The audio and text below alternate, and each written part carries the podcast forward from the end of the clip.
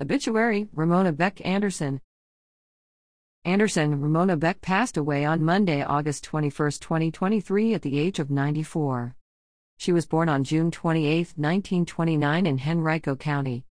Ramona was preceded in death by her parents, Glenice and Claude W. Beck, Sr., her husband, Melvin Edward Anderson, and son, Wayne Bruce Anderson. She is survived by her sons, Bill, Joanne, and Mickey, Debbie, and daughter, Karen Richard Sharp, seven grandchildren, and two great grandsons. Ramona graduated from Highland Springs High School in 1946 and attended Madison College. She retired from Henrico County General Government after 23 years of service.